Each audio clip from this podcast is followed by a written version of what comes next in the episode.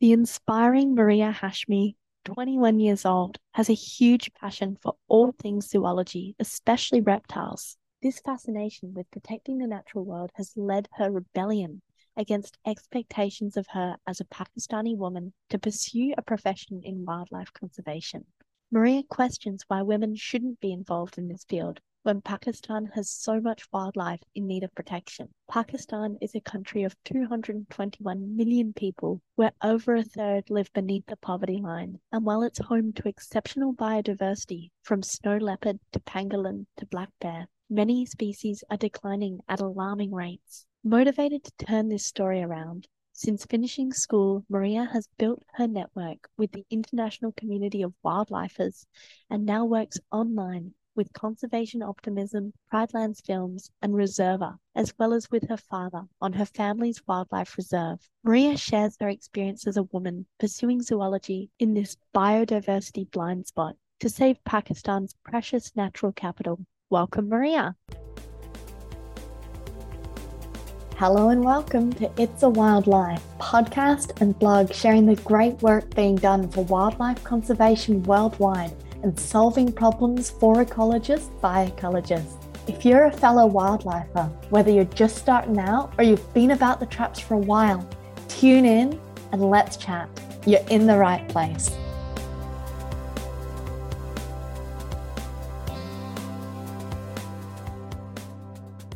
Thank you so much for joining us on the podcast.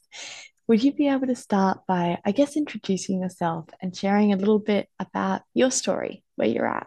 Okay, so uh, my name is Maria. I live in Islamabad, Pakistan, and I'm 21 years old. My interests are zoology, particularly herpetology. I'm a sucker for reptiles, so that's something that's always been an obsession for me. I've been surrounded by wildlife since I was a kid, so for as long as I can remember, because my dad is a long-time conservationist and hunter. So as for as long as I can remember, I've been surrounded by all sorts of uh, wildlife, including reptiles. We had like crocodiles at our house since when I was like four years old. So I, I've always been really immersed in that environment. Uh, so growing up, I did feel kind of a bit like an outsider at school because in Pakistan, the wildlife field isn't very developed so it was completely new to people especially being a girl. Like that was another huge thing is like oh you're a girl. How are you going to be in an outdoor field? Which was really hard for me because i always felt like an outsider. I remember in third grade i for show and tell i took my pet cockroach to school and it was just like the greatest mistake of my life. Oh my god i was ridiculed for it for years. But I love that pet cockroach. It was such a great day for me. But yeah, so I had like lots of these experiences growing up. Like my favorite toy was like this huge plastic crocodile, and I just like took it everywhere with me. I cried about it. Like I had to cry for my mom to get it for That's me. So. She was super disturbed that I was like three years old and wanting this big scary crocodile toy. And I just cried outside the store until she bought it for me. I still have it actually. It's been all these years and I have it. But yeah, as a kid it was quite difficult because um nobody understood and and my mom was like it's just a phase it's just a phase she's gonna get over it but then like through school and high school i just started leaning more into it um and you know how high school is everyone's like a bit hard on you and they're like oh you're a weirdo and i was like yeah i am so what it was like I really had to embrace it. There was no other way. Like I knew I had to like fully just embrace it and you know be super confident about it. There was like no other way for me to get through that hard time which is like high school. But it, it was also a lot easier for me. I feel like i'm privileged in many ways because my dad was so into wildlife so it made it easier for me in the sense that because he was so into it he understood that okay someone could be into it and make it their profession. So i did get that kind of support from him. And you know a little bit a little bit like growing up they started to understand things. And i remember like when i was 14 i like emailed austin stevens and i was like my parents don't understand. Please help me. And he was like you're just 13 years old they're gonna get it when you're a little older and i remember that was like pivotal for me like the the moment he emailed me, I was like, this has to be it. Like, I can't do anything else. He recognized me. I, I it needs to be herpetology for me. And so once you're a little older, I think it becomes more difficult as well because people stop looking at you like a kid and they're like, oh, you're like a sensible adult. Why are you doing these things? And I was like, this is a sensible adult thing to do like save the world you know a bit of a hero complex that i'm gonna like save the world i'm gonna save all the animals it really did just start out there. And then honestly, I feel like I didn't know enough when I decided I wanted to do it. Like, I did not know how the actual field worked. I just thought that, oh, yeah, I'm just gonna go out and save wildlife and tell people to save wildlife. But when I actually started like getting into the field, which was I think after I graduated high school, which was in 2020 during COVID, and I couldn't like go abroad for like an undergraduate degree or anything, and we didn't have any good degrees in zoology here. And I was like, what do I do with my life now? And then I decided to make a blog on Instagram and I was like, oh my God, everyone's gonna hate me. Everyone's gonna call me a weirdo. What am I gonna do? But it, it just worked out. I feel like I made so many international friends and kind of getting that exposure to like the international wildlife community really supported me in the way that I was not getting that kind of support in Pakistan, especially because of the way our culture is. It was like, you, a woman, you're not going to go out into the field. And I was like, why not? Like, it was like, I really had to. So, my rebel with a cause kind of comes from there. The rebel part of that is kind of like just alluding to like the kind of things I had to deal with culturally in Pakistan, like with people saying that, okay, you know, you as a woman can't do this or you like as a woman can't be in a wildlife field you can't be working with animals. And i was like why not? And that's actually something that i want to work on. I want to be that character that kind of solves that for other women uh, younger women who are wanting to get into this field but can't. And i want to uh, show them that it's okay and you can do it. Because i mean as long as you're doing things within like the bounds of safety then there's nothing wrong with it. But as i said it's not something that's easy. I would say that I think it's like I, I often like joke with my friends about it that I've chosen the hardest profession in all of Pakistan. Seriously, like you'd think that it's like easy or yeah, you're working with wildlife and it's all cute and cuddly, but it, it's like it's difficult, I feel. Like it really takes it out of you to like try to get like a lot of conservation things through to people because uh, this is something I talk a lot about on my page as well that conservation is so different in Pakistan because being a third world country people don't have food to eat. And so you can't tell them that hey i know you're starving but you have to save this animal. So you kind of have to be careful of all of those factors as well. And then a lot of the rural communities they're dealing directly with wildlife. You know the wildlife uh, human conflict is highest in the rural areas the villages people who are living um, near the rivers, near the lakes, and they have like the highest conflict with especially crocodiles. That's a big thing that we have in Pakistan. Our mugger crocodiles. There's lots of human wildlife conflict there. So those people they don't have enough to eat or their kids are being snatched from the bank. So you need to be careful when you're telling them, okay, you need to save this like child killing machine. Like they don't understand things the way that we would understand them when we're not directly being affected by the conflict. So I think that that is like a factor that makes it that much harder in Pakistan that you have to really be like careful. That's why something that's worked really well for Pakistan actually is incentivize methods such as hunting. So we did like a program for trophy hunting up in the northern areas and uh, like 80% of the profit went to the local community. And our population for that specific animal like doubled within just a few years. So that worked out really well for pakistan. But then it's also difficult because you need to like get that money from somewhere. You have to really go like to the baseline and start from there. And i think that's what makes it that much harder that you have to kind of see that what is that community dealing with? Are they they're not even getting enough food? Should i really be talking to them about wildlife? How can i like you know strike that balance? So that's something that makes it like that much more difficult. But I think like for me, I al- always feel like it's worth it because the payoff I get when something works out, like uh, my dad and I have this reserve in uh, the southern part of our country. It's like 100 acres of forest. And we have all this native wildlife on there, and they're like, you know, breeding themselves, and they're just happy. Nobody does anything with them. So when I go there and then I see all these populations, and I see, like, you know, sometimes we'll have like tourists and guests, and they're like, in awe and that's like where i get like my fuel and all of that passion that i'm just this is what i want for pakistan. And this is what i want for people around the world. Like i feel like pakistan is really like a biodiversity blind spot really. Like people say hotspot but i'm going to say blind spot because nobody knows the kind of wildlife we have here. Nobody really knows. Like i feel like it's really advanced in terms of india. Like our neighbors like everybody knows a lot about their wildlife because they're really good in that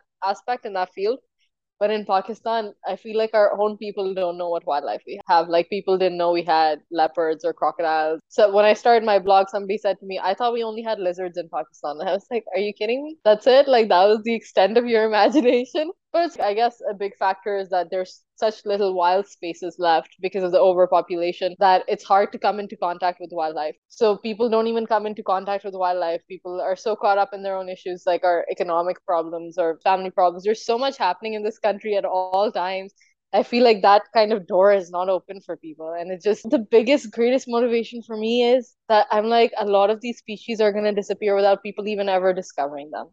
And that really breaks my heart because I feel like we're not doing them justice. Like, I mean, there's so many, like, I'm certain there's so many undiscovered species in Pakistan that people are like, you know, oh, we don't even know. So there's a lot of that feeds into me wanting to kind of pursue this because I do want to, like, break a lot of these barriers that we have, especially for Pakistani women. So many people have reached out to me ever since I started my blog saying that I want to do this, but is it safe for girls? Can we do it as a girl? Like, will we get jobs? And the truth is, a lot of people who studied zoology in Pakistan don't get jobs. People don't hire them because they're like, oh, it's like women, they're such a headache in the field, they're like this, they're like that. And it's like a lot of sexism in that whole thing. But all in all like i think the biggest thing that helped me like deal with all these things because obviously it did like really freak me out in the beginning when i started in this field i was like can i even do this like this is a lot of pressure a lot of odds against me rather than you know me having like something on my side it was mostly just things against me and something that really helped me honestly was just networking like the more people i got to know like especially from abroad a lot of people really helped me understand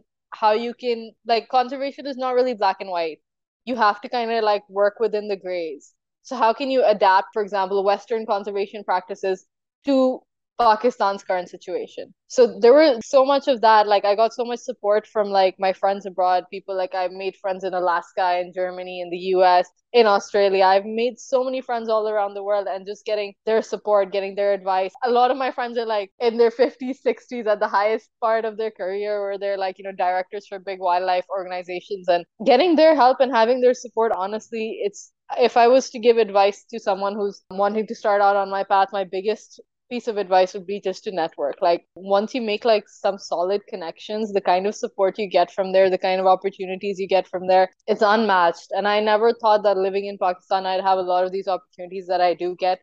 And it's just because like you have to take advantage of your situation. For me, that was that because of the way my family was, I wasn't able to because it's a more conservative kind of country. I'm not able to like go alone and just go hiking. It needs to be there needs to be a guy with me.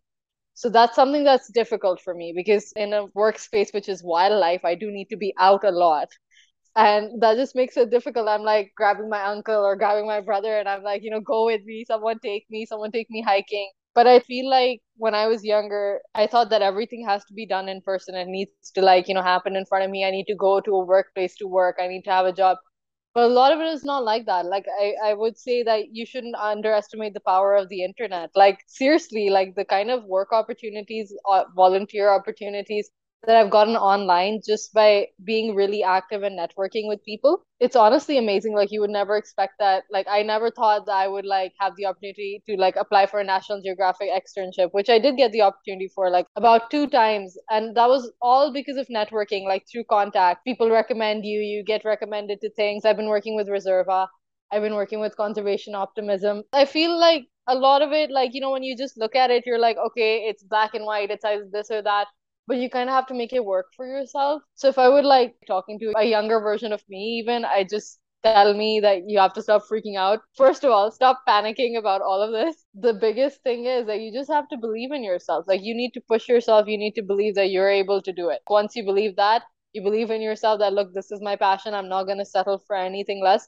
Doors just start opening for you. I feel like in a really weird way, like the universe kind of just meets you halfway like i feel like that really happened with me. Like i'm not a very like spiritual person in that aspect but i feel like it did work for me that way that i put myself out there fearlessly that i was like okay even if i get rejected i'm gonna apply. I apply everywhere. Like every time i get an opportunity i just apply straight up. Like i'm like even if i'm so busy or whatever i my schedule's booked i still apply and even if i don't get the job half more than half the time i get a contact i make a friend or you know all of these things add up like and when you're actually working when i'm working on my reserve with my dad these contacts really help where i can just text someone and i can be like hey you specialize in this so can you help me with that? Or can you give me like can you advise me the right way? And you really honestly do get a lot of help. Like with our crocs on the reserve i made a friend that's working with the wildlife conservation society in the us and he helped me work on the croc enclosures and how to like gender them and all of that. So that that was really useful for me as someone who's just 21 years old and i don't have any like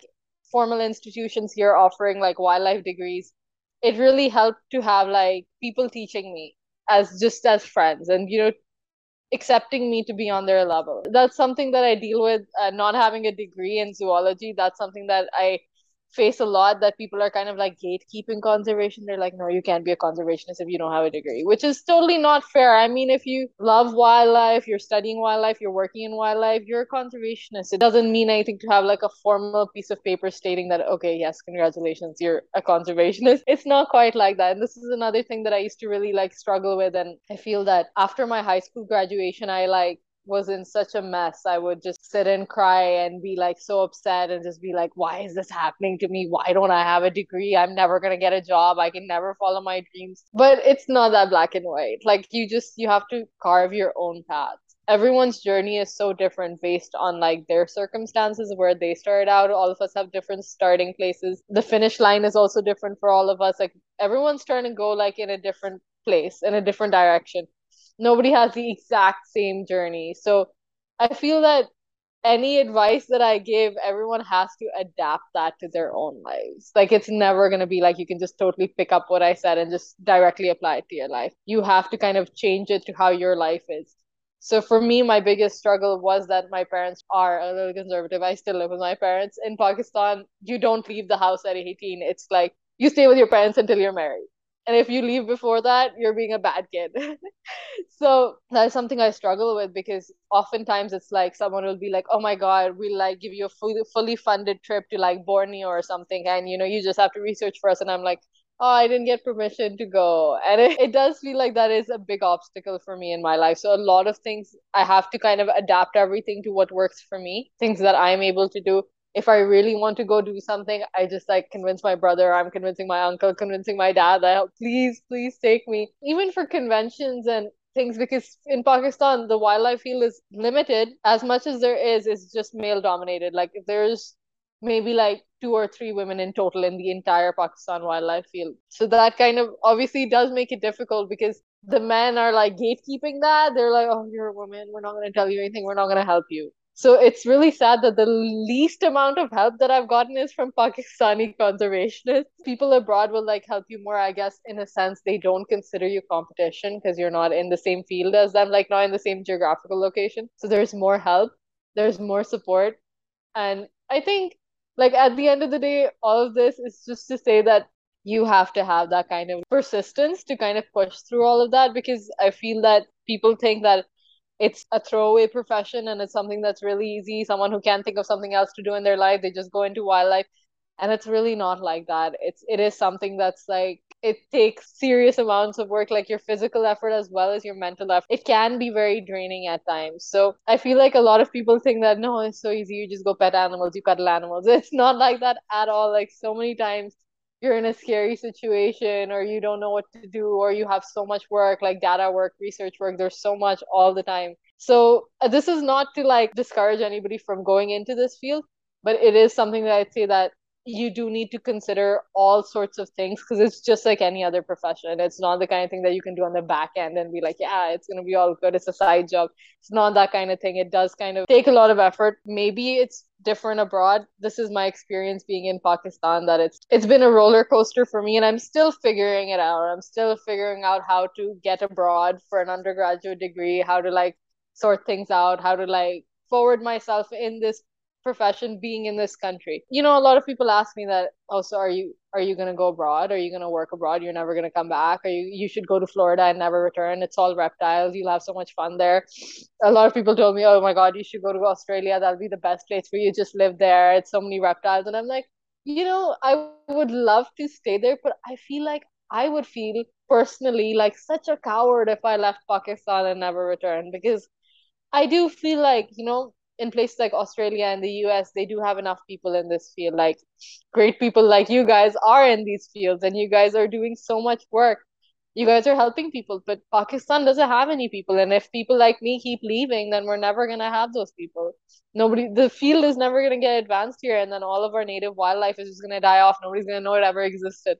That's something I don't think I would be able to forgive myself for. I think I'd just feel really bad if I left and never returned knowing that this country needs me more than any other country, you know? Oh, I just talked so much, like without stopping.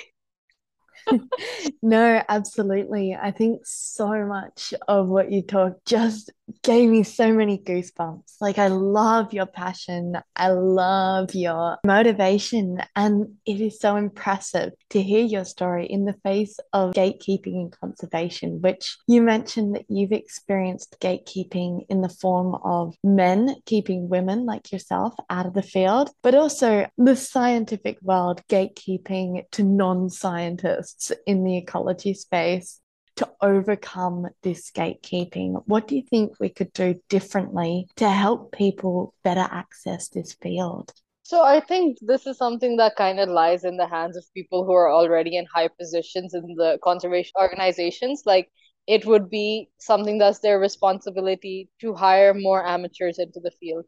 I do think that's something that would be really good if they started because if you look at a lot of the postings for jobs it's like at least have a master's degree. And it, that's not accessible for most people. Like a lot of people like people in pakistan don't have access to that. Either they can't afford it. A lot of people can't afford higher education. A lot of people can't speak english. So they can't actually go and do like an undergraduate degree abroad either.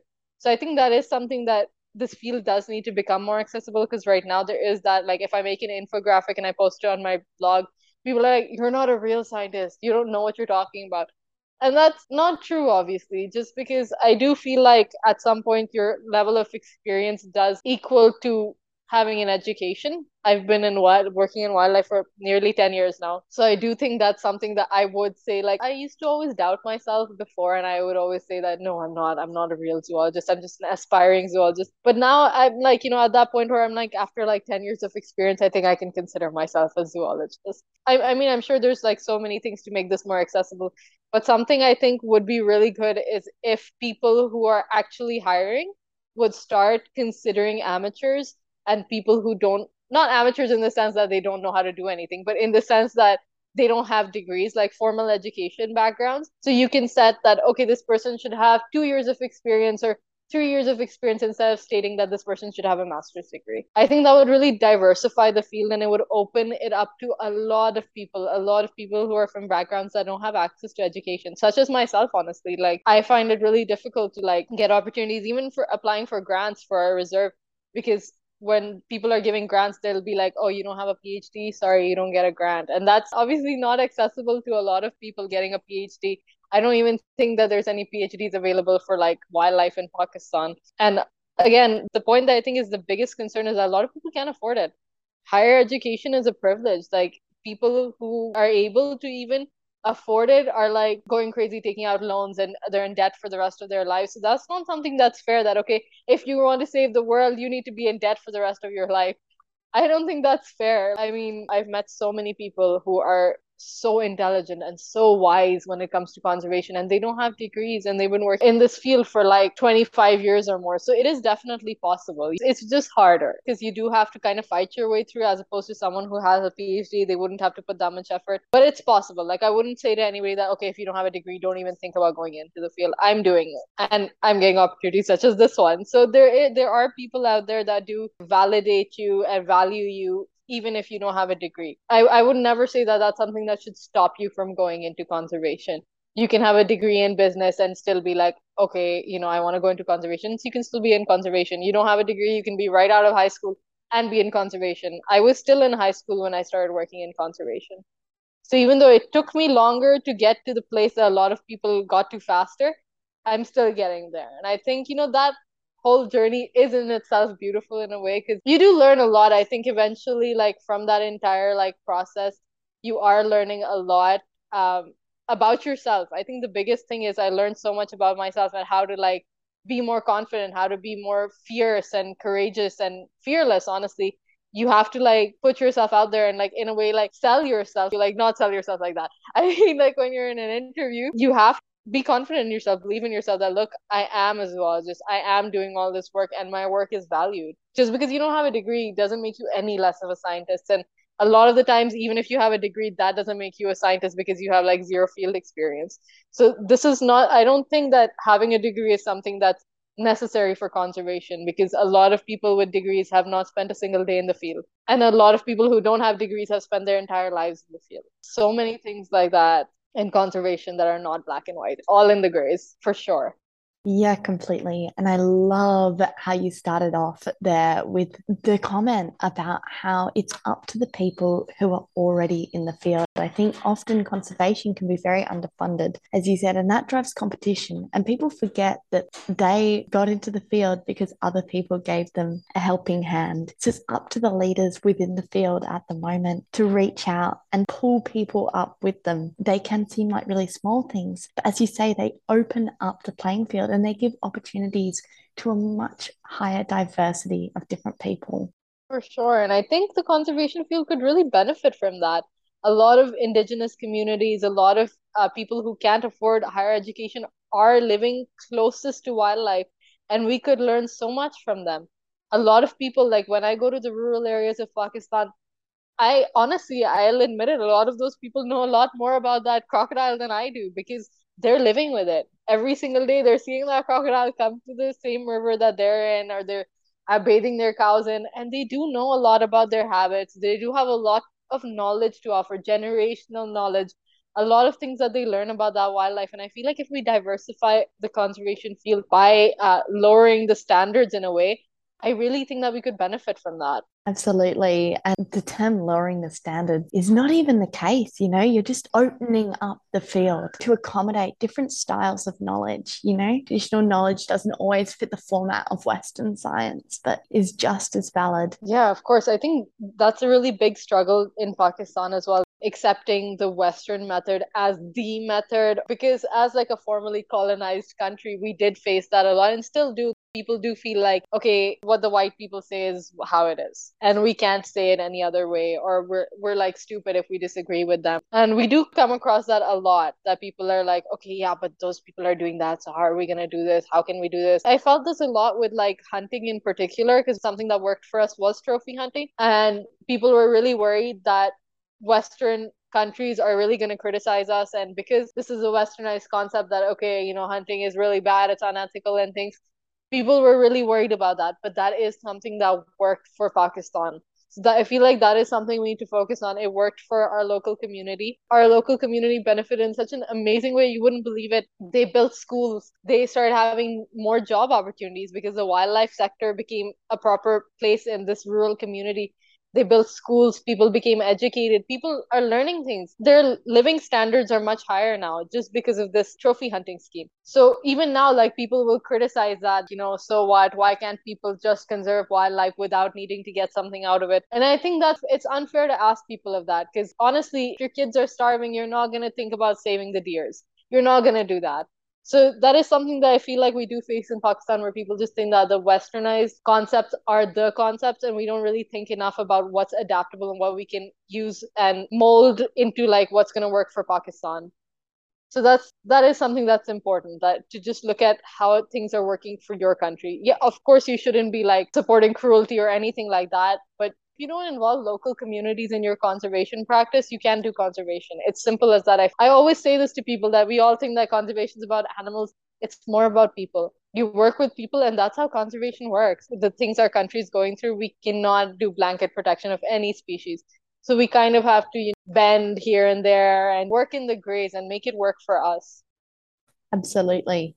No, I think that is so true. And I absolutely loved where you were going with the idea of to be successful in this field, just embracing it. Yeah, I feel like 90% of conservationists are in this field because they're passionate about it. Like, let's be honest, it's not a high paying field. We're here because we love what we do. So, that is something, especially when you're younger and you're like going through like that teenage time where you're trying to figure out what you want for your life at least that's how it was for me because I figured out really early on that I wanted to go into conservation. Like I was 14 at the latest when I realized actually that I this is what I wanted. And I think you do need to do full dive into it. Like you do need to throw yourself into it because if you don't there's so many things in conservation that you'll feel like are really difficult the only way you can get through all of that is if you really believe that this is what you want you're super passionate about what you're doing all the things i just talked about are were so difficult for me honestly like it was really hard on my mental health i don't think that it would be exactly the same way for everybody else but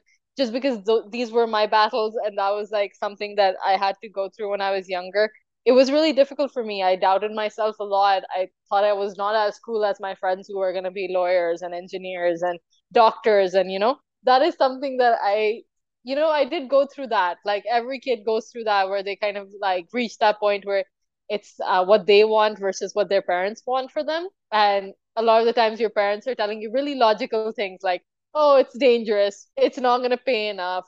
You know, what if you, what if, what, why don't you just keep it as a hobby?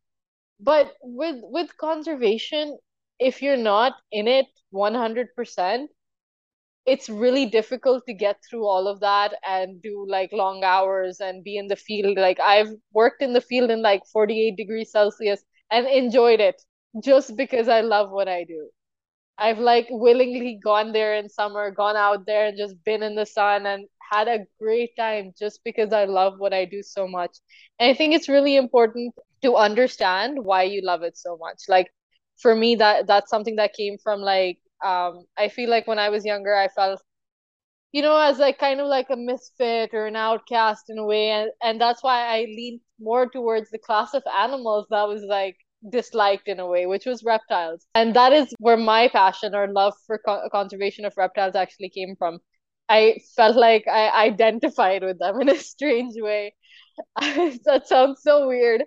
But once you figure out why you want to do this, like I feel like having purpose is so important. Me discovering my purpose through high school really helped me stay out of a lot of things. Like a lot of things that my friends went through where they were like all over the place or they were involved with like either drugs or they were like going crazy drinking and losing their minds at parties. I was like really driven and focused at this point. I was like 17, 18, but I was like, this is what I want. I'm going to be David Attenborough and I'm not going to stop until I get it. So there was like that mindset that I had, that kind of fire in a way. A lot of the times, like, this is a joke in my family because they all think I'm like crazy because they're like, it's not good to be so passionate about something. I'm like, okay, you know, it's needed in this field because you do need to go the extra mile to convince people. like that's something that is like such a massive skill for conservationists that can't be denied that you need to be able to work with people to be able to make people understand how what you're trying to say how all of this works so for all of these things in conservation, I feel like if you know that you're passionate about it, if you've got that fire, if you convince yourself that look, this is what I want and I'm gonna be good at it, I'm not gonna stop until I get it, then I don't think that there's anything that can stop you in this field. I really think that you can't get other people to believe in you unless you believe in yourself first. I think that's something that really worked for me that I was able to get opportunities that I did because in the interviews I would just I would just give like this impression. And it was true that I believed in myself so much. I would talk about my 25 year plan so clearly that this is what I want. I'm going to have a reserve. I'm going to do this. So I believed in myself so much that my parents started to believe in me. People who used to think that I was not started to believe in me. I started to get so many more opportunities just because I was so confident that this is what I'm going to do and it doesn't matter to me what anybody else thinks about it this is this is what I want. Absolutely. What incredible advice. And I think so many people listening need to hear that. You know, if you're passionate about it, throw yourself into it and don't be afraid to go for gold. Yeah. If you're like doing something that you really enjoy and that you really love, I don't think that you should settle for something mediocre or something that's like normal. I don't think that you should do that. We only live once and our lives are short. We should fully embrace what we love. Like we're here for a good time, not a long time. So you should honestly fully embrace what you love and just throw yourself into it. And I don't think that anybody that's done that has ever regretted it because I know that I don't regret choosing this field, even though that means that I haven't been able to go to university in the past two years. That I've been on two gap years ever since I graduated high school. And I'm not able to, like, you know, go out in the field as much. There's so many things that would be easier for me if I was doing something normal like maybe business or maybe if I was in med school it would be easier for me. My parents would be more accepting of it.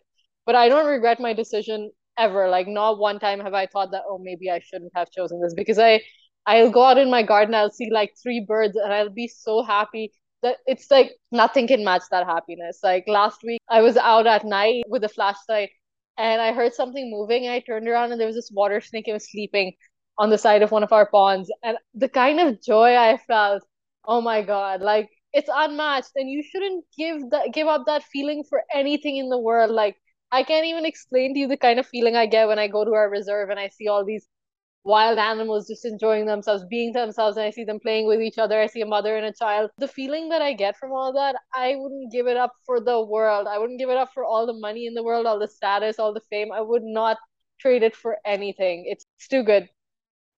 Absolutely no, I absolutely love hearing you speak. Um, in terms of people like yourself who might be passionate about starting in conservation, but might not really know the steps that they need to take. From your experience, what are the non negotiables? We both know you don't need a degree to work in conservation, but what are things that people should focus on first for establishing themselves in the field? Right. Okay. So, I feel like again this looks really different for depending on where you are in the world. Like for being in Pakistan, I feel like I couldn't do so much like going on field trips or going on um going to conventions or anything uh, because a lot of that wasn't even happening. Nobody was doing conventions. Nobody's having like you know rex- reptile expos. Nobody's doing any of that here. Like it's that field is not really that prevalent here where people are like doing major things where you can go and get involved. So for me, what that looked like was first of all, I always tell people conservation starts at home. Always, you can go out to the bush in front of your house and find like five bugs in it. If you're interested in that, if you're interested in bugs, make note of them, start drawing them. Like I would honestly say that first figure out where your interest lies in zoology. Zoology is such a broad field.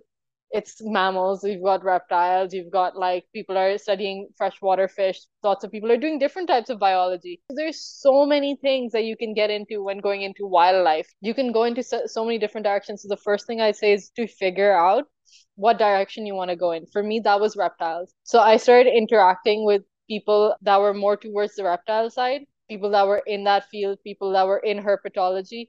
And I think that once you make those connections and you're honest with people, this is my situation, this is what I'm going through, what do you recommend? Those people can actually recommend country specific things that you can do. Like for me, a lot of people were not able to recommend like, oh, in Pakistan you can do this because they were not in Pakistan. But um I did get a lot of support in the way where they were like, okay, so we have this organization, maybe you can try volunteering with them. They have an online position open. So by networking with people, you're offered so many more opportunities, things that you didn't even know existed. I got found out about conservation optimism through my friend who was working with conservation optimism, who found me on LinkedIn. So I would say that networking is the way to go. Now I'm working as hub coordinator for conservation optimism I'm working as a youth council member for Reserva. I'm working with an organization in Africa. And all of this happened from honestly making a LinkedIn account. LinkedIn and Instagram really helped me network. Both of these platforms, they're so underrated. I feel like people are hating on social media in a way that they're like, oh, you know, it destroys your life. It's like a disease. Especially Instagram, people really think that it's really bad and it's really toxic. And I do agree that there is a toxic side to it. But if you're on the right side, if you're like networking for what you're interested in, you can find so much support, so many opportunities. You have to put yourself out there. I think the bottom line is start putting yourself out there. Apply for positions you don't think you're qualified for. You never know. Like honestly, I, I apply for every position, even if I'm not qualified for it. And once I get accepted, I get that validation that, oh look, you know, I don't need that degree or I don't need that kind of qualification because this person thinks I'm passionate enough to work on this role regardless. So there's a lot of things like that that once you put yourself out there, you, you have to be fearless because I know that fear of rejection is so prevalent in conservation because it's really hard to get jobs in this field. So people do feel like they'd rather not apply than get that rejection. And that was me for a very long time. Like I was not applying anywhere because I was like, I'm not good enough. I don't have a degree. Why would they take me? I'm so young. I'm just 20 years old. But when I started putting myself out there, I'm honestly like working with people who are in their 30s and 40s and they will talk to me and literally, when they're introducing me to people, they'll be like, okay, Maria's a zoologist, Maria's a herpetologist, and they know I don't have a degree. So people around you will start giving you that validation, but you need to give yourself that validation first. Like, you need to believe that, that you're there. You need to um, put yourself in that position where people are able to like recognize you and offer you those opportunities. So I think networking is like the biggest thing. Like the things you can get from networking I would recommend to anybody starting out in this field, start making friends in your field. start uh, talking to people, emailing people. Like I times that when I emailed Austin Stevens, I didn't think I was gonna get a response. I was just 14 years old. So strange because now when I think about it, I would not email Austin Stevens and tell him all my life's problems, like, oh, please help me. My mom doesn't like what I do. And I just like it's so cringe when I think about it now. But then as a kid, he really gave me that validation I needed. As a 13 year old, someone at his level in the field telling me that you know, you're going to do this. There's nothing that's going to stop you. You're going to do great in this field and it's all going to work out for you. And you don't need to be worried about any of these things. You just need to push yourself. Just put yourself out there and people are going to start recognizing you for your passion. And that actually happened. Like after I got my job at Conservation Optimism, I asked the director who interviewed me, can you like give me the pointers at why did I get this job? Like, what did I say right? And she said, like, you said normal things. It was just your passion really came through. Like while you were talking, I could tell you were super passionate. And that's why you trumped all the other applicants because I want somebody who's passionate because I know they're going to do their job from their heart. That is, I think, really the bottom line. Like, I think I'm just repeating the same point, but I can't stress it enough that you put yourself out there, you're confident about what you're doing and in yourself, network with people in your field believe in yourself. Believe that you're deserving of this position. Believe that you're deserving of the opportunities that you're getting. Give yourself that validation and others will give it to you too. That's something that'll come along the way. And for sure like this will look different for people in different countries like but yeah if you're living in a place where you have volunteer opportunities where you can go out and just do like accounting turtles for a survey or something you're going to make friends with people in that field in that community and they're going to be able to help you find more opportunities so it's all about creating like a huge network all around the world, and you can get tons of opportunities just by doing that. And that is a good way to start out in the field because I feel like people who have degrees do get that head start where they their professors or their pe- people who they're studying with are already in that field, so they don't have to make that effort. But I feel like if you don't have a formal education or formal education background in this field, then the best thing to do would be to network, just email people. So that is definitely something that I feel like don't underestimate the power of the internet and the power of these connections. And I feel like uh, we always tend to think that why would that person want to help me? What have I ever done for them? What can I offer them? But I don't think that's like I think that's like a really self-sabotaging way to think. When you think like that, you are kind of sabotaging yourself before even like trying. I, I would rather that I try and it doesn't work out than not trying at all. So that's something another thing in wildlife that's important. Just try for everything. Like it's not the end of the world if you get rejected. Your name's not going to be plastered on like the Empire State Building saying, "Oh my God, she got rejected." It's not going to happen, and you need to like honestly just go for it. Just go for it, head first. Just go for it. Like if you love it, you want to spend your the rest of your life doing it. You know you're not going to be happy doing anything else. There's no other way. Just go for it, head first absolutely love some of the steps that you sort of mentioned there the finding your passion so identifying what you want the networking the gaining experiences however those come. So many of those things you can do from your very own backyard. You can do them for free. You don't need to invest huge amounts of money to really start that process for sure. So in that sense, conservation should can always be accessible to people with the right support. Yeah, it's yeah, it's for sure about like support and that that kind of support and validation can only come from people that are like higher up in this community in this field. They need to kind of accept that okay, just because this person doesn't have a degree doesn't mean that they're not worthy or deserving of a, position or that they're not smart. There's so many things like at home. My mom makes fun of me. This is like a long running joke in our house. It's like a very Pakistani thing to do to save old jars and stuff. So we're very sustainable in that way. She saves everything. So she like empty something out and she'll put it on the windowsill to dry and the next morning she'll come and they're all gone because I've taken all of them to like collect bugs or collect something in it. And it's a long running joke. I've been doing it since I was a kid. I steal all of her jars and just collecting things, bringing them to my room, looking at them under a little magnifying glass, like those plastic ones that you can get from toy shops. Like, I don't think that conservation is something that difficult in that sense. Like, you can literally go in your backyard or go to your local park you can find so many things. You can start sketching doing wildlife journaling. That's something that i find very interesting. You can do nature journaling and all of that. You can collect different types of leaves and identify them through the internet. You know there's a lot of free resources. It's just sad that there's this gatekeeping in the professional community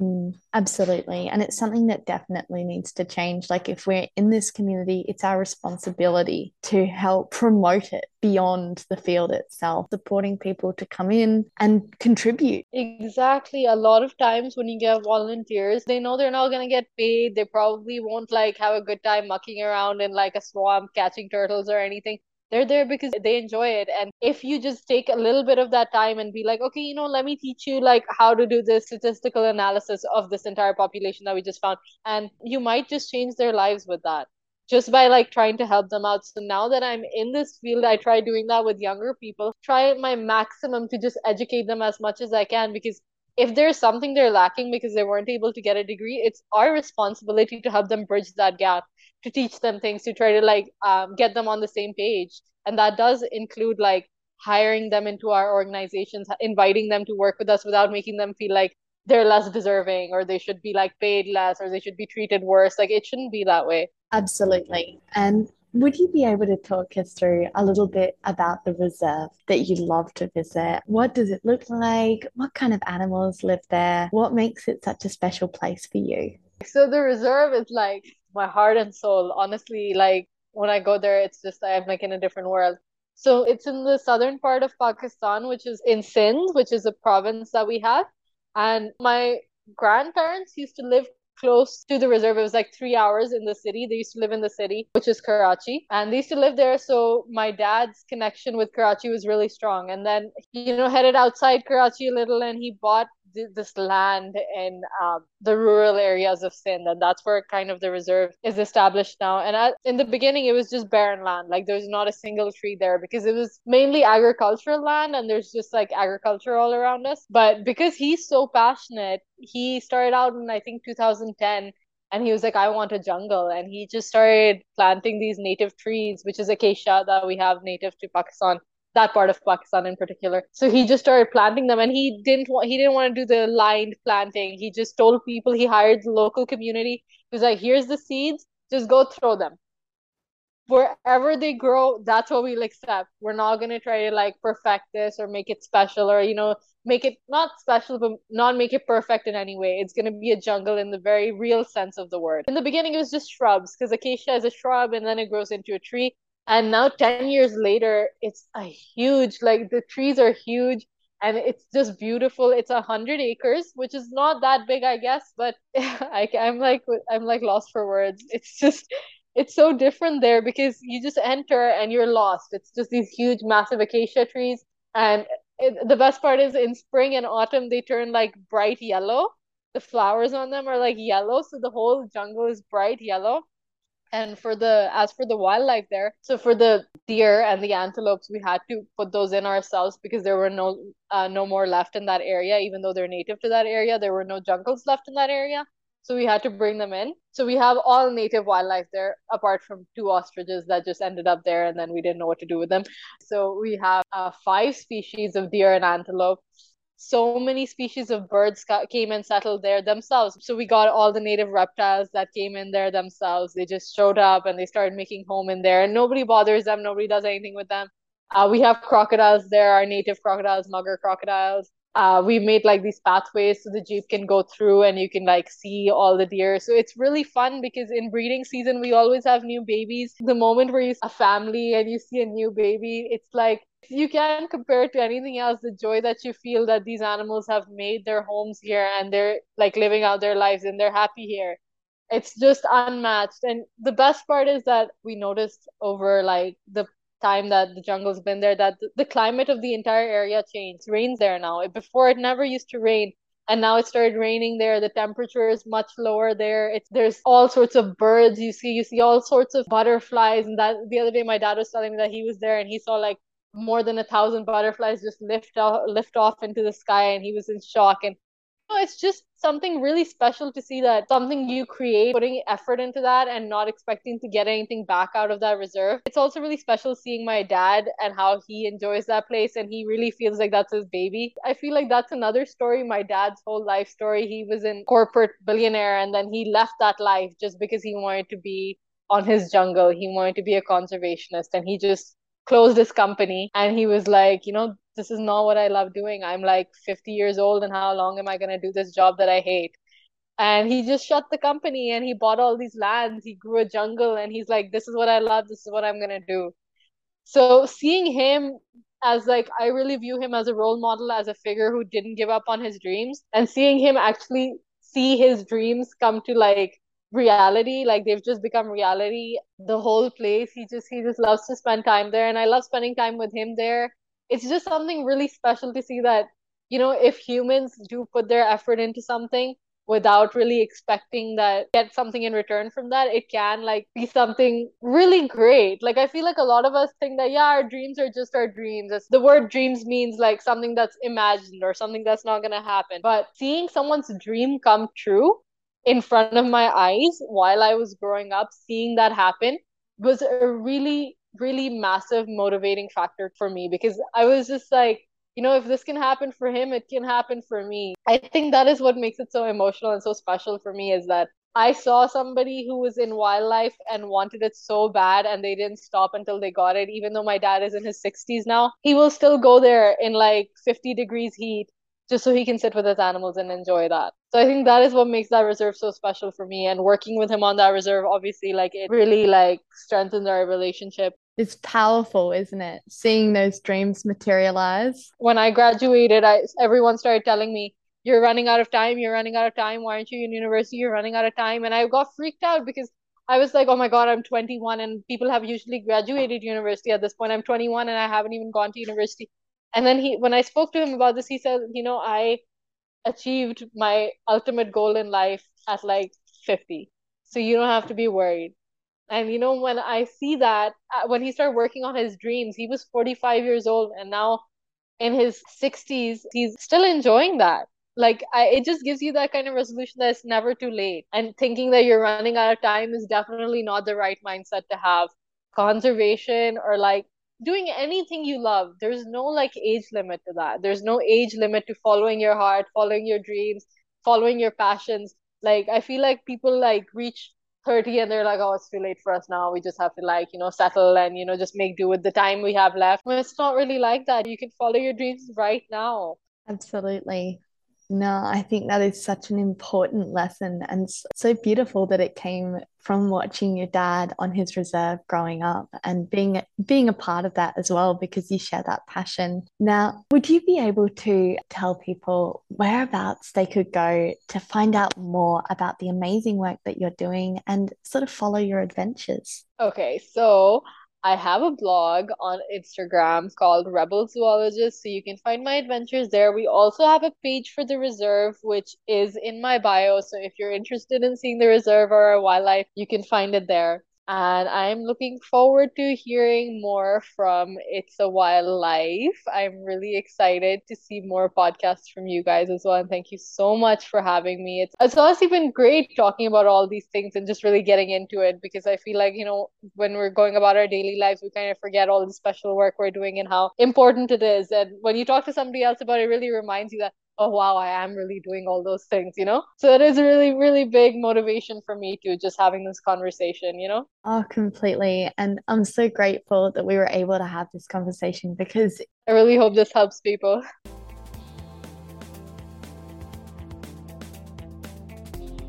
Thank you for joining us for another episode of It's a Wild Life.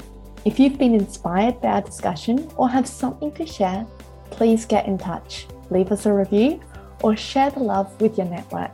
We'll chat soon.